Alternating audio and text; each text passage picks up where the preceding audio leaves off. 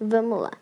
Certo dia, dois homens viajavam juntos quando um urso se atravessou no seu caminho. Um deles subiu a uma árvore e escondeu-se nos seus ramos. O outro, percebendo que ia ser atacado a qualquer momento, deitou-se no chão. Quando o urso começou a cheirar, o homem susteve a respiração fingindo-se morto. Ao fim de algum tempo, o urso foi-se embora. Certificando-se que o urso não voltava, outro viajante desceu da árvore e, com um ar brincalhão, perguntou ao amigo: Afinal, o que é que o urso te segredou ao ouvido? Deu-me este conselho: nunca viajes com um companheiro que te abandone perante perigo, respondeu-lhe o amigo. Moral da história: os amigos conhecem-se nos momentos difíceis.